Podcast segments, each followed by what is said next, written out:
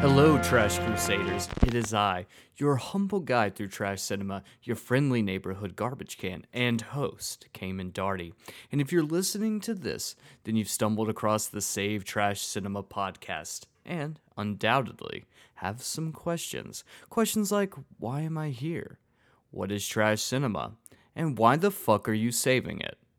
To answer your first question, I have no idea why you're here, but god damn it, I am so glad that you are. Now, to answer the second question, trash cinema is generally defined as films that fall into the exploitation genre. These films contain possibly offensive, violent, or sexual imagery. The one thing you can guarantee is that these films bring some level of shock factor. Trash cinema is categorized as poorly produced, low budget films that could be sold to grindhouse theaters or drive ins for cheap across the nation.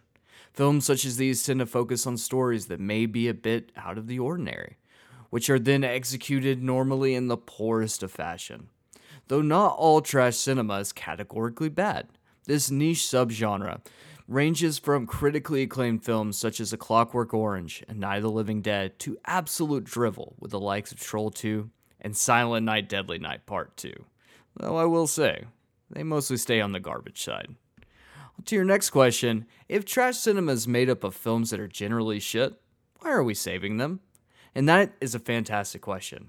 These films from yesterday convey aspects of cinema that we aren't privy to in today's blockbuster franchise or bust scope of filmmaking. These are films that more often than not are born of genuine intent, yet fall so very, very short. They are passion projects and time capsules. They are creative, bombastic, and filled to the brim with more entertainment value than anything released from Hollywood in the last decade. Unfortunately, with time, films like these do fade from existence. But here at Save Trash Cinema, it is our job to prevent that from happening. We strive to inspire others to watch these movies through in depth dissections, historical information, and most importantly, laughs.